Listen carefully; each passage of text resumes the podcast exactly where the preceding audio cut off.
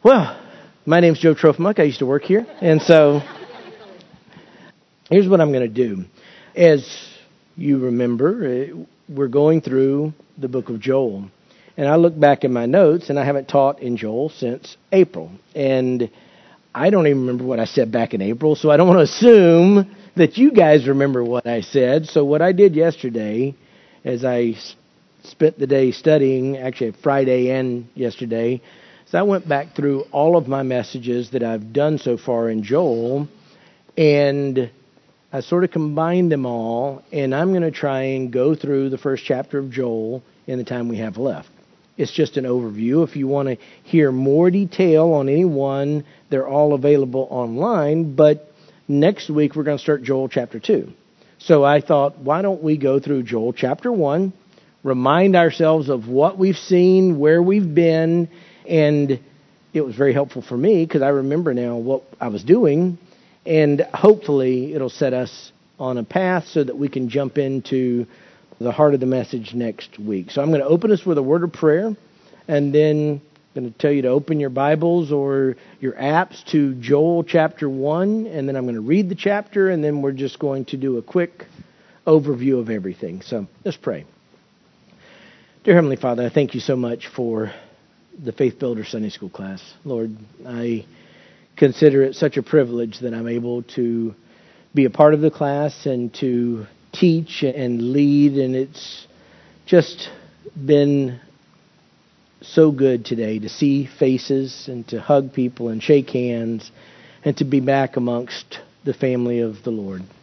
Lord, I thank you for the break you gave me, but I also Thank you, Lord, that it was just a break and I'm back and that we are here together.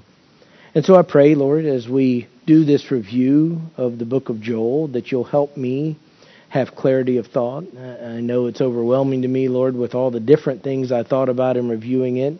But I pray, Lord, that it wouldn't be tedious or monotonous for my brothers and sisters, but that it would do a good job of setting the table so that as we jump into the material next week, the new material, that we'll be reminded of what's going on in this important book that you included in your scriptures.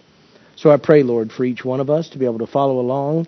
And I pray that you would work in our hearts so that we would hear what we need to hear from your word to transform our hearts. And we ask this, Lord, in Jesus' name.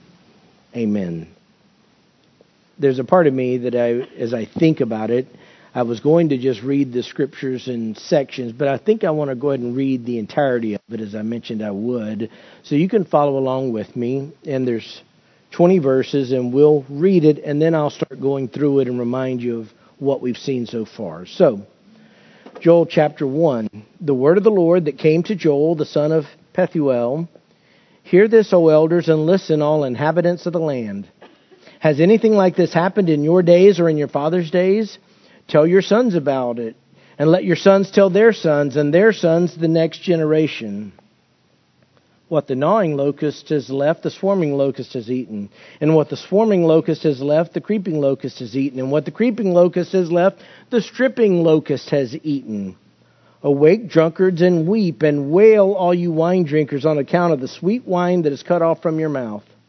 For a nation has invaded my land, mighty and without number. Its teeth are the teeth of a lion and it has the fangs of a lioness. It has made my vine a waste and my fig tree splinters.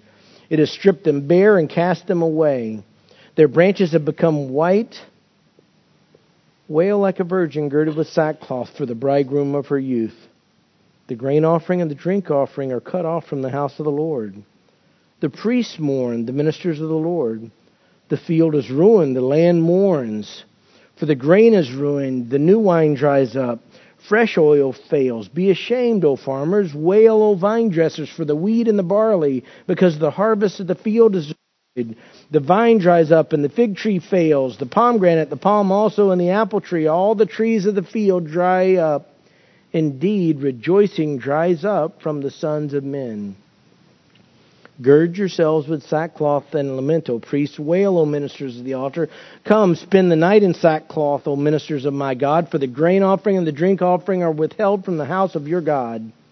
Consecrate a fast, proclaim a solemn assembly, gather the elders and all the inhabitants of the land to the house of the Lord your God, and cry out to the Lord. Alas, for the day, for the day of the Lord is near, and it will come as destruction from the Almighty. Has not food been cut off before our eyes, gladness and joy from the house of our God? The seeds shrivel under their clods, the storehouses are desolate, the barns are torn down, for the grain is dried up. How the beasts groan, the herds of cattle wander aimlessly because there is no pasture for them. Even the flocks of sheep suffer. To you, O Lord, I cry. For fire has devoured the pastures of the wilderness, and flame has burned up all the trees of the field. Even the beasts of the field pant for you, for the water brooks are dried up, and fire has devoured the pastures of the wilderness. Now, as we began this study many months ago now, I originally tried to set a stage for studying the book because the entirety of the book is framed by this first chapter because of what transpired. And I reiterated when we started that while the book is written by a man named Joel, we don't know anything about him other than he's the son of this man Pethuel. The reality is, it's the word of the Lord first and foremost. Joel was the human instrument God used, but this is the word of the Lord, and it has that authority and that force. And it was the word of the Lord that was coming to a subset of God's chosen people. When I originally introduced the book, I commented on the fact that while we don't know exactly where in the historical record this book fits, we know a window of where it fits. And that window was after God's chosen people, the nation of Israel, had seen their kingdom divided. If you followed the flow of Old Testament history, there were 12 tribes of Israel. And then after King Solomon died, you can read the account in the Old Testament, his son had the opportunity to respond wisely or foolishly. He responded foolishly, and so 10 tribes rebelled. In scriptures, they're often called the northern kingdom or Israel. And there were two tribes that remained loyal to the house of David, that was referred to as Judah. Now, it was all the nation of Israel, but in biblical terms, you'll see references to the southern kingdom, to Judah. That's who the book of Joel was written to. What's significant is that encompassed the geographical area of Jerusalem, where the temple was. So the targeted audience of this particular book, although there were many prophecies directed at the northern kingdom Israel, this was directed at the southern kingdom of Judah. And as the historical record goes, from time to time, Judah had a good king. The northern kingdom of Israel never had a good king. So from time to time, Judah did respond. Israel never did. As a result, Israel was taken into captivity, the northern kingdom first, and it was over a hundred years later that eventually God's judgment did fall on Judah, and they were taken captive as well. So we're in an area where the southern kingdom still existed, there was still a temple, there was still worship, and something occurred of an unprecedented capacity. There was a natural disaster that devastated everything about the country the locust. The poetic language of these waves of locusts is just that it's poetic language. The reality is there were swarms of locusts that wiped out everything. And they came in waves. You can almost imagine after the first wave goes through, you're thinking, well, they didn't get everything. Then the second wave comes. Well, there's a little bit left. No, by the time it was done, it was devastated. And for an agricultural economy, it was over. That was it. There was no United Nations to fly in grain or anything else. The people were devastated. And this calamity was so great that God inspired Joel to send this message to Judah. And it wasn't just a message for the people at that time. As you remember, as I was reading, it was saying, Tell it to your sons. Tell it, tell it to your sons' sons. This was such an historic event that it needed to be proclaimed. Nobody had ever seen anything like this. It had never happened before, and the calamity was great.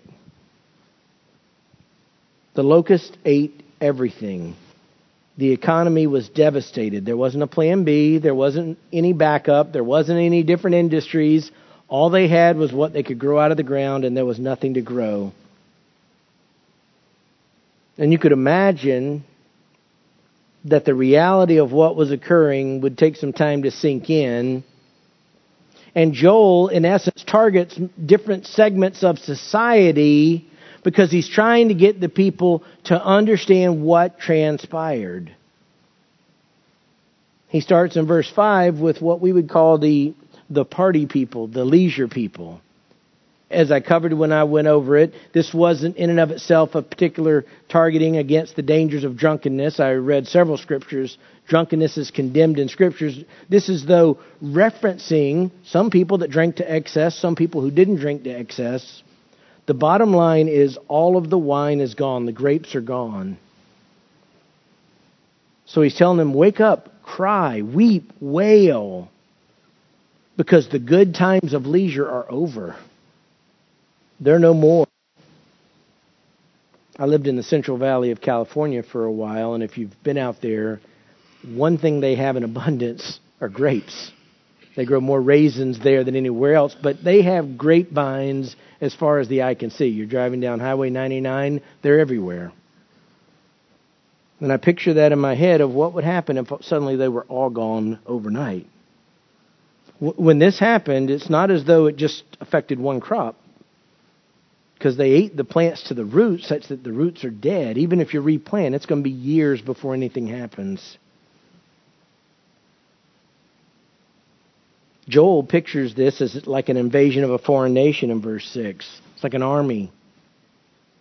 He pictures them as these great beasts, but it was just locusts, just these insects and the devastation they could do. I mentioned in my introduction, you can go on the internet and watch a locust plague. You know, they have pictures of it. You can still see what it's like. It doesn't look like it would be that bad, except it wiped out everything. Verse 7 begins to hint at something that I developed over time, which is trying to get them to realize this is beyond a natural calamity. In verse 7, it says, It has made my vine a waste and my fig tree splinters. It stripped them bare and cast them away. Their branches have become white. It's just a picture of them dying. They don't have any natural protection anymore. And as I mentioned to you then, with several Old Testament scriptures, there was imagery in the Old Testament of God's goodness and blessing and favor. And the imagery was this when God bestowed his blessing and favor on his people, everybody would have their own vine and their own fig tree. That's found in 1 Kings, for example, talking about the greatness of everything under Solomon. Judah and Israel lived in safety, every man under his vine and his fig tree, from Dan even to Beersheba, all the days of Solomon. A vine and a fig tree were symbols of God's blessing. That was 1 Kings chapter 4, verse 25.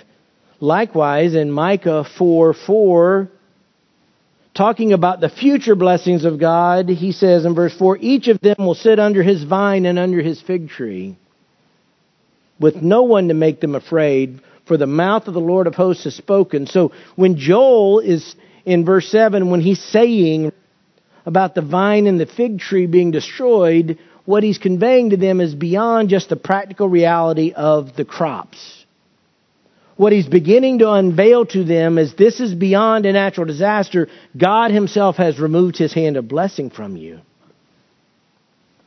He wants to have their attention gripped by the fact that this, you got to understand, this isn't just what's happening on the earth. This has theological, spiritual implications for all of us. And that's what he turns to next because what he makes clear is that not only has God's hand of blessing been removed, there are no leisure times anymore, there's no carefully sitting around enjoying the fruit of the vine. That's over because the vines are gone. God's blessing is gone. But beyond that, the worship of God is over. Verse 8, he has this picture of a woman who's about to be married and what grief she would have if she didn't actually get to be married. That's what picture of misery and suffering he is talking to when he says in verse 9, the grain offering and the drink offering are cut off from the house of the Lord. The priests, the ministers, they're all the Levites. They mourn. The field is ruined. The land mourns. The grain is ruined. The new wine dries up. The fresh oil fails. As I covered in detail when we taught it before, and you could go back to Numbers 28, for example, every day the priest had one job to present the offerings to the Lord. The grain offering required, obviously, grain, but oil. It required, the drink offering required wine. Every day you needed that. You had to have flour, you had to have olive oil, you had to have wine. That was God's command. But the locust came and it was over. If someone was still asleep, Joel is trying his hardest to wake them up to the reality of what's happened. How, when God commands, this is what you must do to obey me, and now the means of obedience is completely gone. It's a sense of desperation. At the time that I went through this, I tried to refresh our minds of what it was like just that one little window last year when the church was closed. It was tough. And then even when church started back, it wasn't the same because we're wearing masks and we got to sign up online and you got to get a seat and all those things. Those were just nuisances. We could still worship. Even when we couldn't physically come here, we were broadcasting. Steve could still stand up in the pulpit. We could do something. They can do nothing. But it went even beyond that. So the leisure times are over. There's no more wine to drink, there's no more relaxation. Worship is done. You can't worship at the temple. That should get your attention. If that doesn't, then your impending starvation will. That's what's happening at verse 11. Verse 12. He says, Be ashamed, O farmers, wail, O vine dressers. These are just the people that work in the fields. Probably he's not referring to wealthy landowners. He's just talking to people that their living is going out and picking and planting and doing but the wheat and the barley, the harvest is destroyed. It's what they use to make bread, it's what they use to live on. The vine dries up. What about fruit? Any kind of fruit you could think of. The fig tree fails, the pomegranate, the palm also, the apple tree probably are a different type of fruit. All the trees of the field dry up. In other words, everything's been destroyed. Indeed, rejoicing dries up from the sons of men. He's trying to make sure that they understand the full gravity of it. You can almost picture that everybody's living their little part, and he's trying to get everybody together to hear the entirety of what's occurred. And as I mentioned again in more detail when I was teaching it, this really is a summary of the history of God's chosen people. When they're obedient, they experience God's blessing. That was the promise that Moses made in Deuteronomy. If you obey, you'll have God's blessing. And obviously, Judah had experienced it because they had vines. They had the ability to relax. They had all of the grain. They still had their agricultural wealth.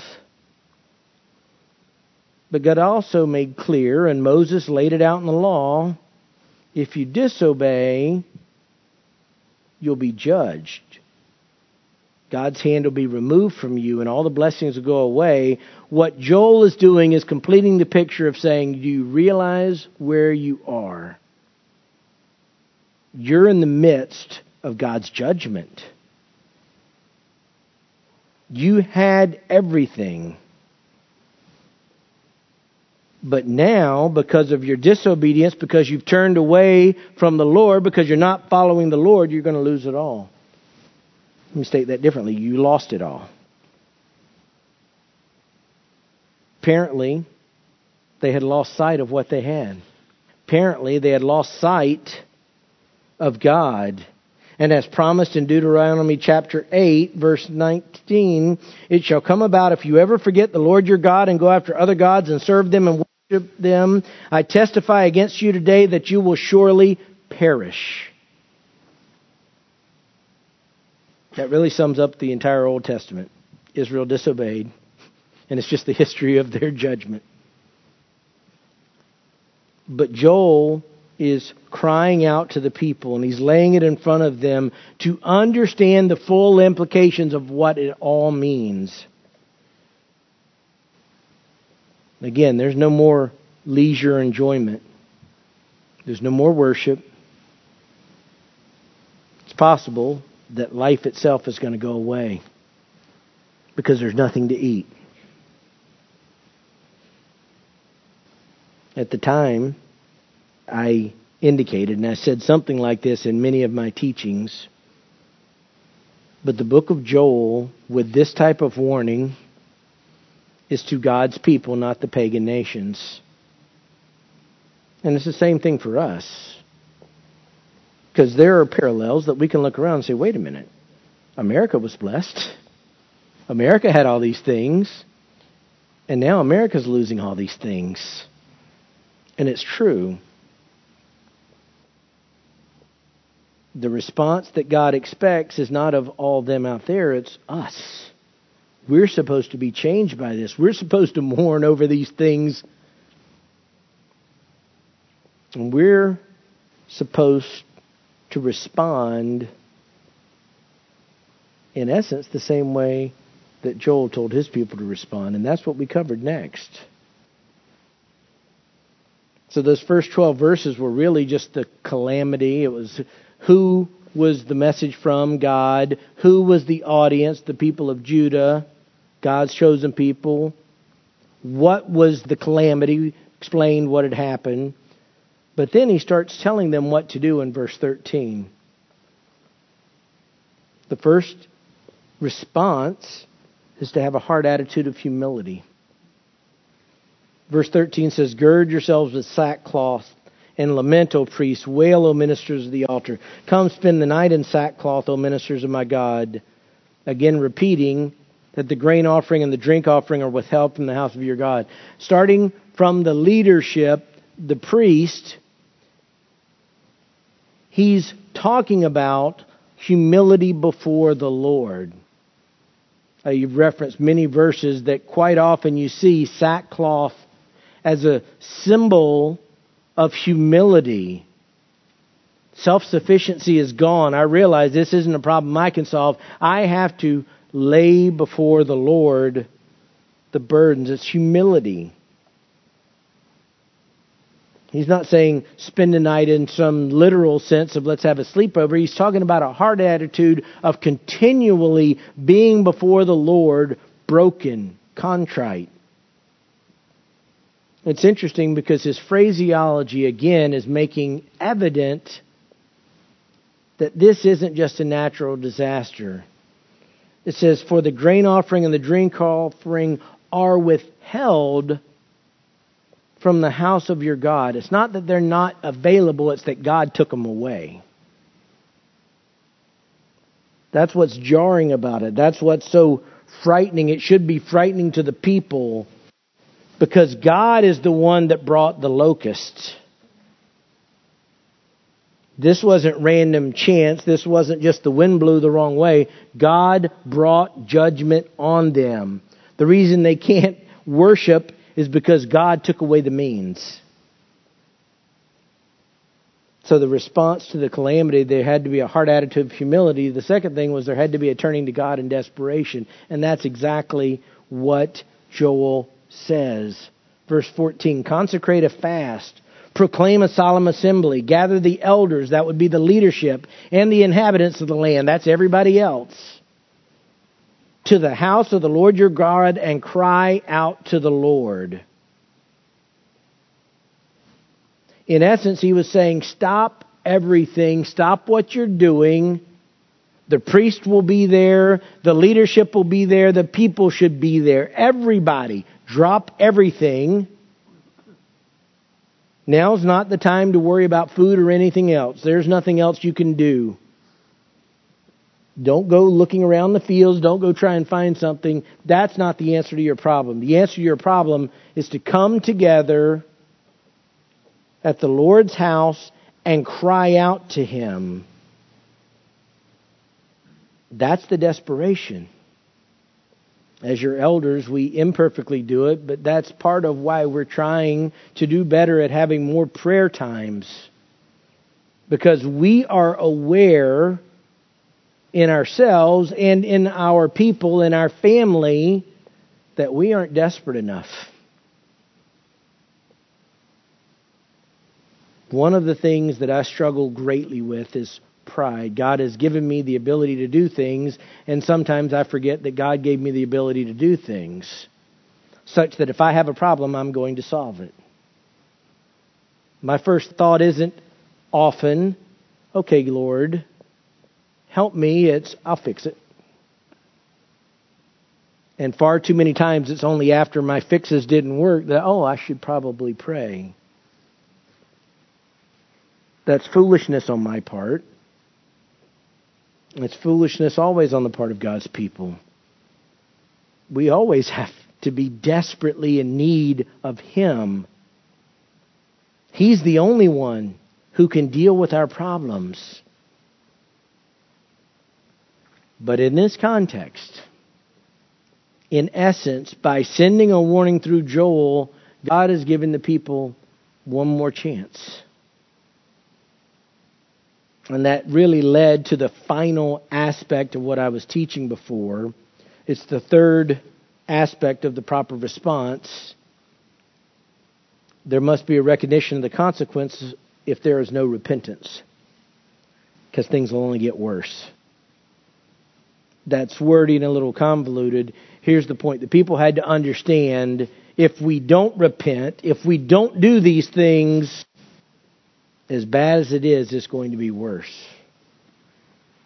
Verse 15 really is the turning point of the book because it gets to the heart of what's going on. Alas, for the day, for the day of the Lord is near, and it will come as destruction from the Almighty. What Joel is doing but in reality, what God is doing is He's telling His people, look, you have to get your spiritual house in order now, because if you don't, the coming judgment and destruction from God will find you unprepared, and the locusts will seem like a picnic. Throughout the Old Testament, there's reference to the day of the Lord. In fact, there's reference throughout Scripture to the day of the Lord. And as you read different things, what you realize is there is an ultimate day of the Lord down the road when God will make everything right. Jesus will return, every knee will bow, every tongue will confess. And as believers, and this is important, I'm going to go through it. As believers, we look forward to the day. Why? Because we're clothed in the righteousness of Christ. We've been cleansed by His blood. When that day comes, we read the scriptures. The promise of God is that for us, that day is going to be wonderful. But understand this we're on this side of the cross. If we try and put ourselves in the position of the original recipients of this letter, certainly prophecies about a coming Messiah are in the scriptures, but they don't know what we know. Jesus hasn't come, He hasn't already shed His blood. So when you go back into that context, the day of the Lord for Israel, in many respects, and I went through scriptures on this, in many respects, the day of the Lord was the day of their revenge and how they thought. Why do I say that? Because God was going to afflict the enemies of his people on the day of the Lord. So if you were talking to the Old Testament, I won't even call them believers, the Old Testament nation of Israel, if you talked about the day of the Lord, it would have become, in their minds, not so much a personal encounter with God, but a national vindication. I'm not a historian, but I love history. For whatever reason, my mind has always gravitated towards World War II, and I read a lot about it. I'm reading a book right now. I think part of it is because there's so many theological things I see woven through when you see the utter depravity of man, but you also see the fierce attempt to wipe out the nation of Israel, God's chosen people. You can see so many threads theologically that come together. But on the other side, America won. I like that. It's good outcome. We, we win, you know. My grandpa fought in the war. It's a source of pride. At the end of the day, if you look ahead to any book on World War II, we win. There's a sense in which the nation of Israel misread the prophecies on the day of the Lord. Because they were looking forward and they were saying, at some point, this is the end and we will have won. Egypt, Babylon, Philistines, it doesn't matter. God's going to get them all for us. So in their minds, they were looking forward to the day of the Lord because everybody they hated would get put in their place. And there's one sense in which that was true. God is going to judge all those nations. God did judge many of those nations already. What Israel misunderstood was that they also had a bullseye on them because they weren't walking with the Lord. You think of the number of times that Jesus interacted with the Pharisees and they thought they were okay. Why? Because we're children of Abraham. And Jesus continually tried to disabuse them of the notion that their genetics made them right with God. Yes, they were God's chosen people, but they still would give an account to Him. Really, something like that was going on in Joel because the people looked forward to the day of the Lord because they thought all the bad guys are going to get it. They didn't realize there was one of the bad guys. And that's what Joel is doing here is he's trying to get them to open their eyes to realize if your heart doesn't change, the day of the Lord isn't going to be a day of vindication where you're waving the flag of Judah and saying, We win. It's a day of your humiliation that will be even worse than what you just experienced when everything was taken away from you. The day of the Lord is near, yes, but you shouldn't look forward to it right now. That's why you've got to cry out. That's why you've got to humble yourself. That's why you've got to fall on your face before the Lord because God's going to settle the score. You just don't understand you're on the wrong team. Of course, God will take care of his children. Of course, for those of us in Christ, there's no condemnation. What a great hope. But even we would say, look, just because you're a member of a church doesn't mean you're going to avoid the judgment. You've got to be humble and broken before Jesus Christ and understand He's King of kings and Lord of lords, and yet He laid down His life for sinners like you. It's got to be a personal turning and brokenness. And while Joel is appealing to the nation, the nation is comprised of individuals, and he's calling each of them to have that humble heart attitude of utter desperation and dependence on the Lord. Here's the bottom line judgment is going to fall on some people that think they're okay. That's why Jesus said, Not all of you who say to me, Lord, Lord, are going to be okay. I still don't know of a more chilling passage in all of Scripture. Depart from me. I never knew you. In essence, that's the nation of Judah. They're in danger of that very thing and what Joel's making clear to them is look, you need to repent now, not tomorrow, not another day. God's given you a taste of his judgment by taking away everything. But what's coming is even worse. It's a day of destruction. It's from the hand of God. And this is your warning. This is your chance. All throughout Scripture, I read an extensive passage from Amos chapter 5 talking to the nation of Israel where it's not going through the motions in a sense, you could almost see that that's part of why God took away the ability to go through the rituals because God's not pleased by just those sacrifices. He commanded them, they had their purpose, but at the end of the day, He wants the heart, not outward conformity to some standard. The day of the Lord isn't something they should have been looking forward to, not yet. They need to be broken. He reminds them, verse 16, the food's cut off, it's gone. There's no gladness and joy in the house of God. Do you understand what's happening here?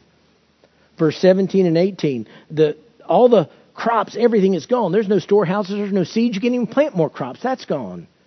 The animals don't know what they do. The cattle wander. They don't know where to go. There's nothing to eat. The sheep don't know what they're doing. verse 19, Joel begins to lead by example. It appears that not only had the locust eaten everything, but it seems likely that there was also a drought that accompanied all this. But Joel sets the example. He's told the people, everybody come together and cry out to the Lord. Verse 19, To you, O Lord, I cry. He knows what's happened. The pastures are gone, the trees are gone, the beasts are even crying out for you. There's no water, there's no anything. He's telling the people, I don't have anywhere to go. I'm crying out to you for mercy. And that's all we covered over those few weeks. So we're at a turning point. Because the people are being given an opportunity to respond. They're being given an opportunity to cry out to the only person who can fix their problems. Cry out to God because the God of the universe can make everything okay. The future day of judgment is going to be theme as we go through the rest of Joel. That warning is there. But also the opportunity for repentance. As I look at where we sit, first for each one of us, we need to make sure that we've repented, that we're humble before the Lord. If you think of all the problems that we have, and we have many, as individuals, as families, as communities, as our church, as American Christians, as a country. You take all those problems, at the end of the day, the only solution for all of them is God Himself, Jesus Christ. I don't think about it enough myself, but every time we gather at church, God's being gracious to give us another chance for us as believers, it's just the opportunity week after week to get our hearts right with the Lord. But there are unbelievers in our midst every single week. In fact, you should be praying for them because you don't know who they are. For years, I was in church and I was one of those unbelievers. But God is giving the opportunity, even today, for sinners to repent before the day of judgment. So, again, as we go through this, we have a lot more to learn ourselves. And I pray that the Lord will guide us through these two chapters and the Lord will do the work in our hearts necessary for us to serve Him fully. So let me close our time with prayer. Dear Heavenly Father, what a joy it is for me to be back with my brothers and sisters. Lord, I know this review was very helpful for me. I pray it was helpful for others. And Lord, I can't escape the parallels that I see. In so many ways, it seems evident that you've removed your hand of blessing from our society and you're pulling it back further and further. Lord, I pray that your people will respond correctly. Lord, we want to be good citizens. We want to do the things we do to benefit the community. We want to vote. We want to do all those things. But Lord, help us never lose sight of the fact that none of those things are the ultimate solution. The solution is for our fellow citizens to submit their lives to the Lord Jesus Christ. Lord, I pray that we will learn the lessons that we need to hear from this book. I pray that we'll have a renewed passion in our heart for sharing Jesus Christ, for standing up for the truth for being a light, calling people to repent in a dark, dark time. And Lord, through it all, we pray that everything we do, however imperfectly, will bring you praise and honor and glory that you deserve. We love you, Lord. We thank you for your continuing mercy to sinners like us. We ask all this in Jesus' name. Amen.